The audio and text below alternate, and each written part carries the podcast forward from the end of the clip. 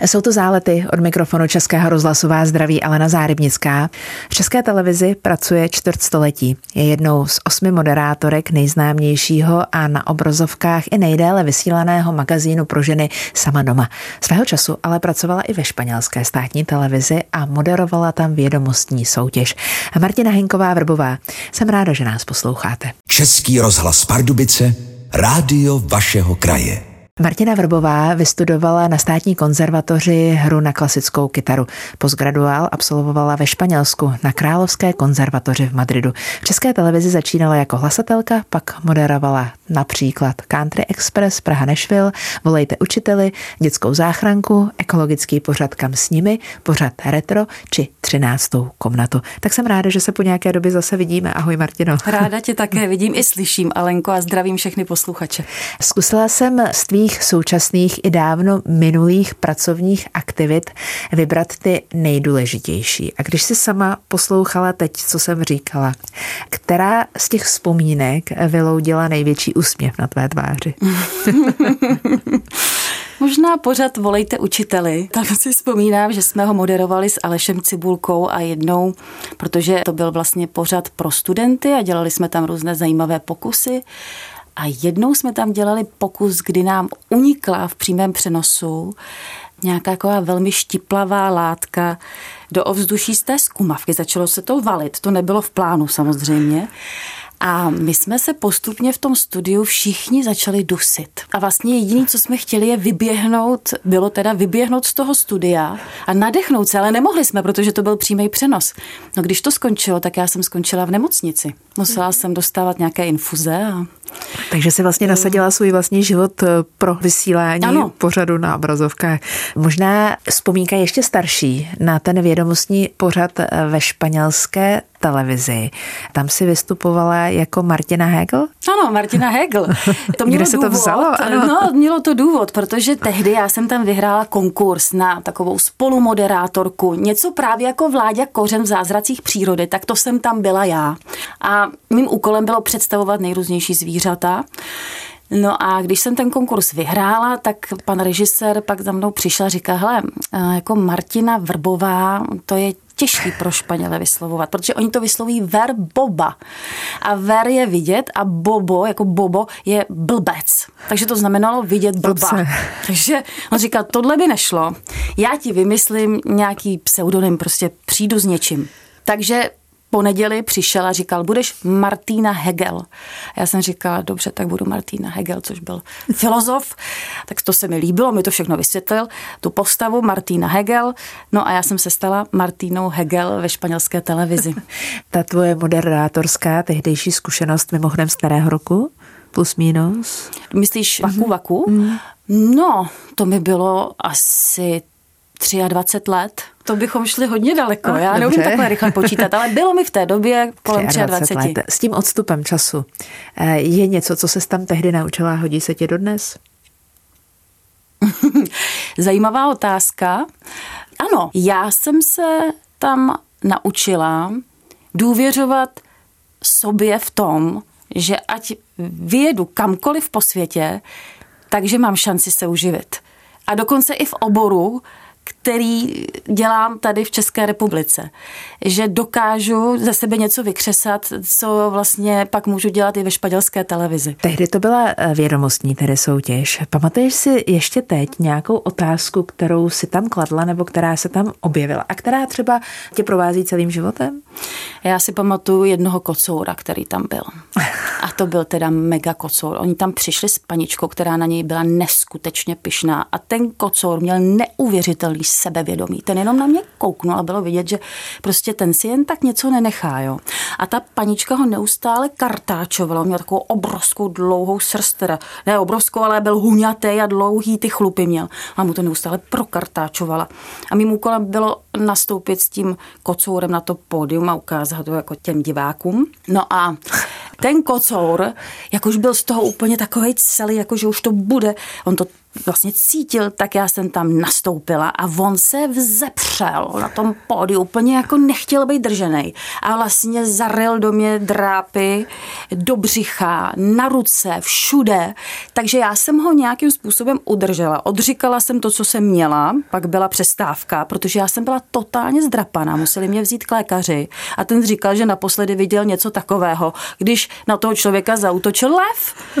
Takže mě tam ošetřili, zalepili ty krvácející rány a šli jsme zpátky do studia a pak jsme tam nějak dotáčeli, dali mi jiný triko s dlouhými rukávy. Ráda bych teď připomněla pořad Retro, který vysílala Česká televize od 6. února roku 2013, vlastně před deseti lety. Moderovala si ho pět let a za mě, jako pro diváka, to byl velký punk a zábava v jednom. Za mě jako za moderátorku taky. Jak moc si se podílela na tom, jak vlastně bude ten pořad vypadat? No tak my jsme byli taková parta nadšenců retra, postupně se z nás stávali nadšenci retra a tvořili jsme to tak nějak společně, takže vždycky byla porada, každý vlastně přišel s nějakým nápadem, co by se tam dalo, o čem jsme ještě nemluvili, co bylo zajímavé, na co vzpomínáme, nebo naši rodiče vzpomínají a takhle kolektivně jsme to tvořili a pak jsme to natočili. Mhm, s obrovským nadšením. Nakonec tvým parťákem byl Tomáš Voženílek, hmm. kolega, který nedávno odešel, velmi mladý. To je jak vy jste na sebe slyšeli, tak to bylo za mě jako pro diváka hodně příkladné. Hmm. Ono se to tak nějak zrodilo postupně, protože Tomáš měl smysl pro humor s takovou jako nadsázkou, i pro černý humor měl smysl a z nás se postupně stali manželé v tom retru, takže my jsme už potom měli i svoji postel, pokoj. No a do toho já jsem vlastně těhotněla zároveň, takže když mě bylo potřeba nahradit eh, vlastně Petrou Šubertovou, tehdy Šubertová, dnes Křížková, tak my jsme tam měli dokonce fotku manželskou s tím Tomášem v té naší ložnici, takže potom teda se řeklo, že já nevím, jsme se nějak rozváděli. Nahradila mě ta Petra a vyměnila se i ta fotka, takže tam pak byl s tou Petrou.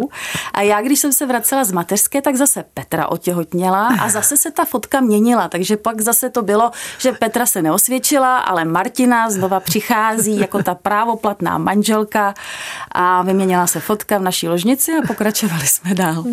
Kdyby jsi mohla i díky tomu, jak se tu dobu viděla v rámci natáčení toho cyklu, vybrat dobu, ve které by si chtěla žít. Je tam nějaké období, které by si chtěla jakoby znovu zažít jenom díky tomu kouzlu, televiznímu kouzlu? Tak já jsem žila částečně v té době, já jsem ročník 71, takže jsem husákovo dítě tu dobu si pamatuju jako dítě. To znamená, že já jsem jí žila hezkou, i když na pozadí toho všeho, co se odehrávalo, normalizace. Moje rodina nebyla úplně vítaná mezi tehdejšími komunisty, takže to nebylo lehké ale dětství jsem měla krásný a i ty fronty na ty banány jsme nakonec nějak zvládli. No. Hmm. Princip retra je do jisté míry podle mého názoru i inspirací televiznímu seriálu Vyprávěj. Vlastně, že se na retru ukázalo, že to funguje. Ano. Chápu to správně? No ono to tak nějak vznikalo, já myslím, že my jsme byli první a po nás teprve byl seriál Vyprávěj. Svého času se uvažovalo, že bychom to nějakým způsobem i propojili, ty dva pořady, nebo že by na sebe navazovali, ale nakonec se to nestalo. Ale každopádně my jsme na tu dobu nahlíželi nepoliticky. To znamená, že my jsme do toho tu politiku nedávali a vlastně jsme ukazovali, jak tehdy ty lidi žili.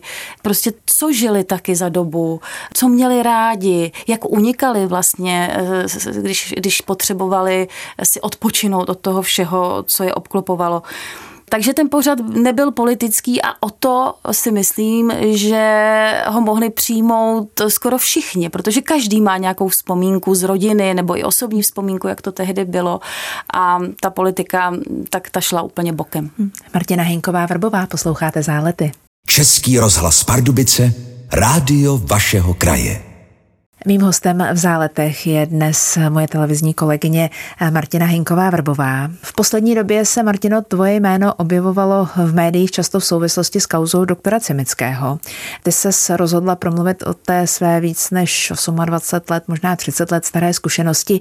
Co bylo tu poslední kapkou, která tě přiměla k tomu, že si sama o tom mluvit začala, že si svědčila nebo podala mm. tu svoji výpověď? Mm-hmm. Tou kapkou byl pořad Nory Friedrichové 168, kde jsem viděla vypovídat jednu z těch žen a vypovídala o tom, jaký pan doktor zavřel na to oddělení a dělal tam no, opravdu hruzostrašné věci. A když jsem slyšela, o čem všem ona tam mluví, tak jsem pak šla za svým mužem a říká mu, já budu muset zveřejnit to, co jsem zažila já. Asi to nebude úplně příjemný, tak jenom abychom na to byli připraveni, že to, že to takhle bude. Já už dál nemůžu mlčet, jsem mu říkala. A on mi řekl, jasně, tomu rozumím, řekni to, uděláš dobrou věc. Takže jsem potom napsala vlastně na, na svůj Instagramový profil to prohlášení, že jsem to taky zažila, ale nikoli vtedy jako jeho pacientka, ale jako jeho kolegyně a vlastně jsem tím ty ženy chtěla podpořit zvenku. Chtěla jsem tím říct, já nejsem psychiatricky nemocná pacientka, ale přesto jsem byla vlastně svědkem tohohle toho chování. Já jsem totiž viděla takové náznaky některých eh, mužů, a známých mužů, kteří měli tendenci říkat, že doví, co ty ženský vlastně povídají, že vlastně si to možná celý vymysleli, že ten, nejsou psychicky zdravé. Vlastně začali to nějakým způsobem snižovat ty jejich výpovědi a já jsem v tu chvíli cítila, že do toho musím vstoupit a říct počkejte, počkejte, ale já jsem to taky zažila a mě takovým způsobem snižovat nemůžete. Jo, nejsem psychiatricky nemocný člověk. Hmm. Já bych chtěla být idealistou a chtěla bych říct, že ta spravedlnost existuje, jenom se trochu bojím těch krkolomných cest, kterými se k ní často musíme dopracovat. A, a v té souvislosti vlastně, že je potřeba moje poznámka k tomu odvaha pro to, abychom ten některý krok udělali a ty ho udělala ne kvůli sobě, ale kvůli těm ostatním, ale a kvůli tomu, aby ta cesta eh, byla jaksi otevřena a měla šanci na, to, na ten spravedlivý konec. No víš, proč já jsem to taky udělala? Protože já až jednou budu umírat, tak si to nechci vyčítat. Že jsem mlčela, když jsem mohla mluvit a že jsem mohla pomoct a nepomohla. Takže já jsem to udělala i proto, abych se jednou mohla podívat na ten svůj život a říct si, jo, tady v tomhle bodě prostě to udělala dobře. Takhle chci umřít. já tam nechci mít výčitky. Takže, takže jsem to udělala z tohohle důvodu, protože jsem vlastně nemohla jinak a zároveň jsem ty ženy všechny chtěla podpořit, protože jsme to každá nějakým způsobem zažili. Každá z nás tam byla v té ordinaci a každá si tam prošla nějakým peklem, ať už teda v Bohnicích nebo u něj v té modré laguně. A pro každou z nás to byl šok, takže my jsme propojené a je úžasné, že jsme se spojili a vypovídáme. Případy se měly stát mezi lety 1980 a 2016. Kriminalisté se jimi zabývali na podzim roku 2021. A to poté, co některá média zveřejnila obvinění několika žen. Státní zastupitelství nejprve policii spis vrátilo kvůli možnému promlčení některých skutků. Letos v červnu pak kriminalisté vyšetřování definitivně ukončili a znovu podali návrh na obžalobu. Jan Cimický na aktuální dotazy Českého rozhlasu nereagoval. Už dřív ale obvinění odmítl a řekl, že bude chtít dokázat svou nevinu. David Čalek, Český rozhlas. V záletech dnes mluvím s Martinou Hinkovou Vrbovou. Martino, tvůj tatínek byl hydrogeolog, pracoval pod UNESCOM částečně ano. taky. A proto jste i část dětství eh, strávili v Bolívii, nebo tvého dětství jste strávili v Bolívii. Myslíš, že právě tam si obula svoje toulavé boty? Já jsem si asi obula mm, hned při narození a možná ještě v tom prenatálním období eh, tím, kde jsem vznikla, to znamená v té Bolívii. Takže ano, obula jsem si je tam a cestují se mnou celý život a pravděpodobně docestují až eh, do věku, kde teda budu schopná výjíždět za hranice. No, je to vášeň to cestování. Ne, nemůžu bez něj úplně být. A vdávala se v Austrálii?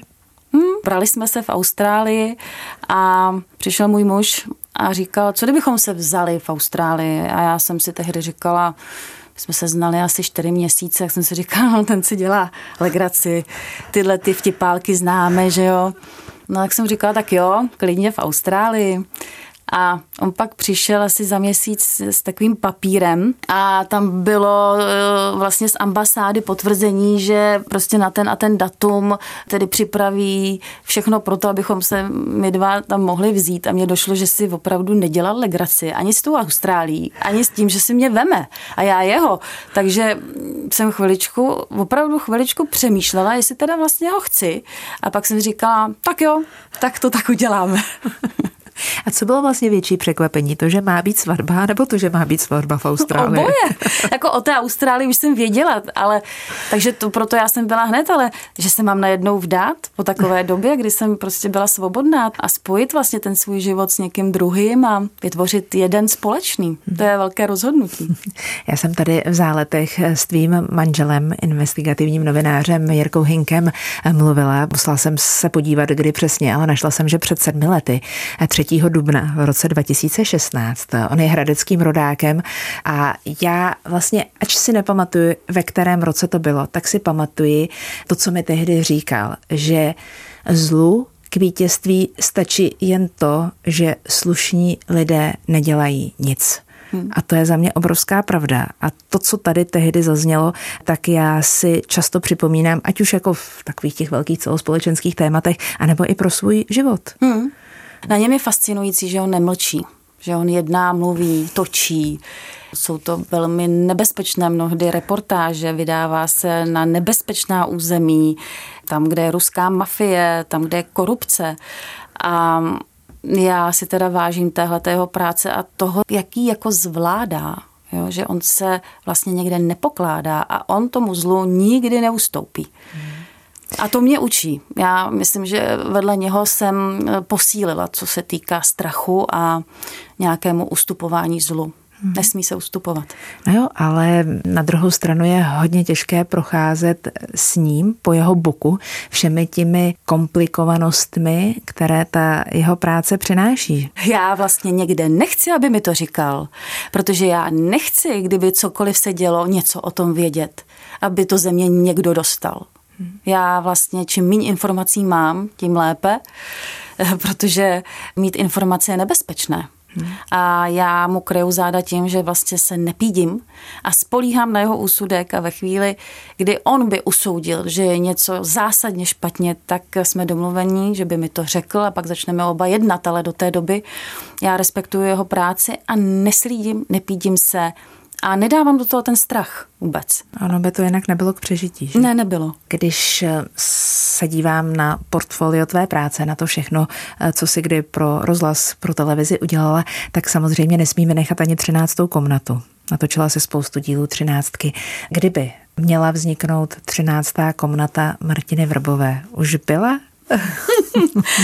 no, byla jsem dotazována, jestli bych o sobě něco neřekla a tím, že tu třináctou komnatu dělám, tak vím, jak hluboko to jde. Hmm. Eh, že to není povrchní pořad, že opravdu tam je potřeba se odhalit a odhalit toho hodně.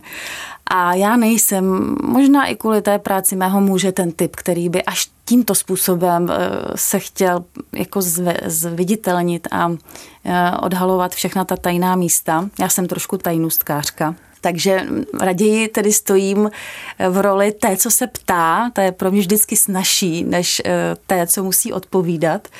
A tak jsem to odmítla. Ale taky mám třinácté komnaty. Mám je. Jako každý člověk. Český rozhlas Pardubice, rádio vašeho kraje. Druhý týden v září bude týdnem, kdy Martina Vrbová se svou novou televizní partnerkou, poznělce legendárního magazínu eh, Sama doma, vstoupí do vašich domácností. Víme, že Martino Jana Havrdová odešla před prázdninami. Asi to bylo smutné loučení, já jsem u toho byla, bylo to dojemné. Na druhou stranu Janě se otevírá nová cesta, pracovní cesta, která už se prostě nepotkává s tím, aby se pravidelně vydala z diváky na obrazovkách České televize, tak ji přejeme společně eh, mnoho zdaru. Určitě. Určitě. A teď tedy otázka na to, kdo bude stát po tvém boku. Po mém boku bude krásná, úžasná žena a ta se jmenuje Kateřina Příkazka. Hmm. Ona je zprávařkou na jedné rozhlasové stanici a je to člověk, který je zkušený, který, když jsem ho viděla na konkurzu, tak jsem měla pocit, že se pomalu budu učit já od ní, než ona ode mě, protože byla velmi přirozená, velmi pohotová a má v sobě humor což je úžasné, protože se s ní skutečně jako zasmějeme všichni, nejenom já, ale i diváci, věřím tomu. A taky je mi sympatické, že eh, je taky taková drobná, jako jsem já, takže se vedle ní cítím dobře. Mluvíš o konkurzu, který se uskutečnil. Účastnilo se toho konkurzu hodně eh, moderátorů, potenciálních moderátorů, moderátorek? Byla o to velká bitva stát, jinými slovy, po tvém boku v sama doma? to říkáš moc hezky. Asi osm žen o to stálo, ale byly to ženy, které vlastně už byly předem vytipované, po kterých třeba i dramaturgyni už nějak pokukovali, tak je oslovili a přišli na ten konkurs, byly tak odvážné a došli tam, no a všechny byly úžasné. Já musím říct, že skutečně ta laťka je velmi vysoko. I jsem překvapená, jak vysoko vlastně dnes prostě moderátorky jsou a jakým způsobem pracují ale ta Katka tím, jak byla přirozená, ta přirozenost z ní úplně krásně zářila, tak mě si tedy získala vlastně skoro hned. Já jsem, když to skončilo, tak um, nebylo to lehké, ale říkala jsem si, jo, Katka. Je to ta správná volba. Tak budu držet palce do prvního týdne vašeho vysílání a jenom jak tak procházíme tvým i profesním, i samozřejmě soukromým životem. Ještě jedno téma, které musíme v záletech eh, zmínit, tedy nový cyklus České televize, který už je taky vlastně ve finiši. Taky ve finiši a jmenuje se K poctě zbraní. A tam eh, jdu za milovníky vojenské historie, kteří pořádají nejrůznější vojenské akce, eh, jakožto vlastně rekonstrukce bitev. A vždycky na pozadí nějaké té zajímavé bitvy, která je důležitá pro naše dějiny a kde Češi prokázali určitou statečnost, ať už stáli na straně vítězů, anebo na straně těch, kteří statečně bojovali, byť třeba prohráli, tak ukazujeme, jak žijí milovníci vojenské historie, protože oni jsou proto skutečně nadšení srdcem a většinou nejenom, že tedy na ty bitvy jezdí, ale oni také často jsou sběrateli nejrůznějších předmětů, znají tu naši historii, jsou to velcí patrioti a jsou to velcí srdcaři pro tu historii. Takže to bude takový lifestyleový vlastně pořad, svým způsobem se dá také říci. A já vlastně s nimi do těch bitev, když můžu, tak jdu, anebo aspoň třeba do nějakých výcviků, takže tam mám na sobě nejrůznější uniformy a bylo to pro mě nádherné natáčení. V záletech s Martinou Hinkovou Vrbovou jdeme pomalu do finále. Ještě jedna věc, na kterou se chci zeptat. Krátké období, kdy v české televizi běžel i třetí program a ty se divákům znovu představila po letech jako hlasatelka. Váhala si, jestli tu nabídku přijmout? Ani vteřinu, protože jsem věděla, že už jsem to dělala, čili tam nebylo čeho se obávat. Ale bylo to trošku jiné v tom, že jsme byli dvě vlastně hlasatelky na té ČT3. Seděli jsme v takových křesílkách, ve kterých se velmi špatně dýchalo. A Zpočátku jsme tedy vůbec neměli čtecí zařízení, tak jak to bylo kdysi ve skalních dobách hlasatelek, že se všechno říkalo z paměti, ale tady to bylo o to těžší, že jsme museli na sebe navazovat, takže jedna něco řekla, musela se otočit do jedné kamery, další řekla a teď zase já jsem navázala, takže eh, tam byly takový mezery, kde jste musela udržet ten text. Jo. A nebylo to úplně snadné, ale úžasné, no, nikdy neříkej nikdy. Jako ostatně u ničeho, protože jakmile to jenom jednou vyřkneme, tak se ten někdo kdo, řídí naše životy, jenom zasměje a nasměruje nás přesně tím směrem, o kterém tvrdíme, že v našem životě nenastane nikdy. A je přesně tu. tak, přesně tak. Eh, máme pro vás, milí posluchači, takovou novinku, se kterou začínáme právě v díle, který pro vás dnes vysíláme s Martinou Hinkovou webovou. Poslední otázku v každých záletech bude tentokrát klást umělá inteligence.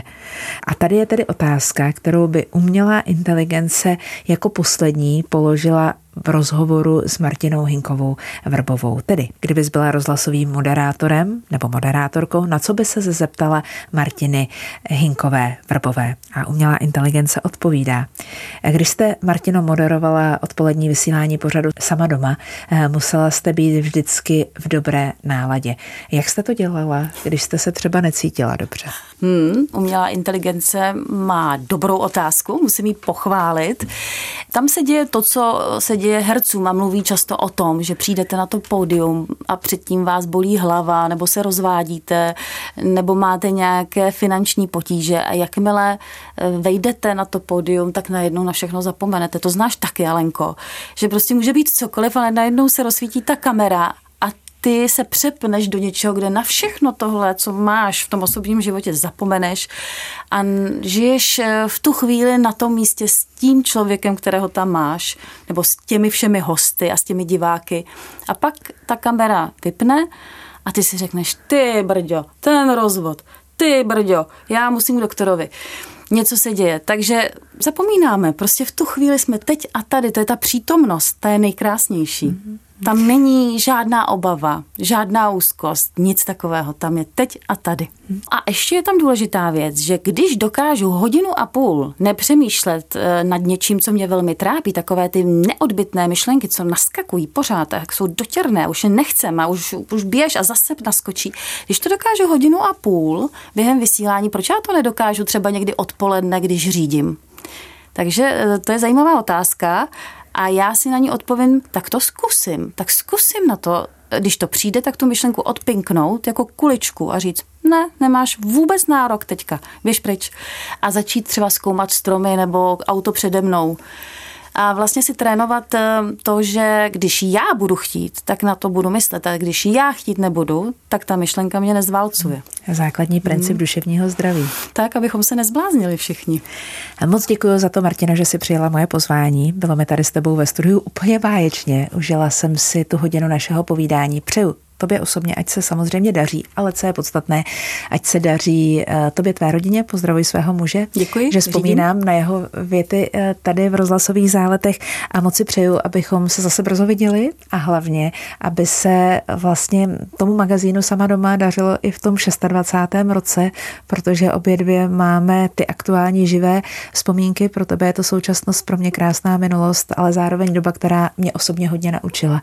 Tak mm. za tu příležitost děkuji a moc ráda jsem tě viděla. Já jsem tě, Alenko, taky ráda viděla a když tedy mluvíš o sama doma, tak já musím říct, že ty jsi jeho také součástí, protože kdo tam chodí mluvit o počasí?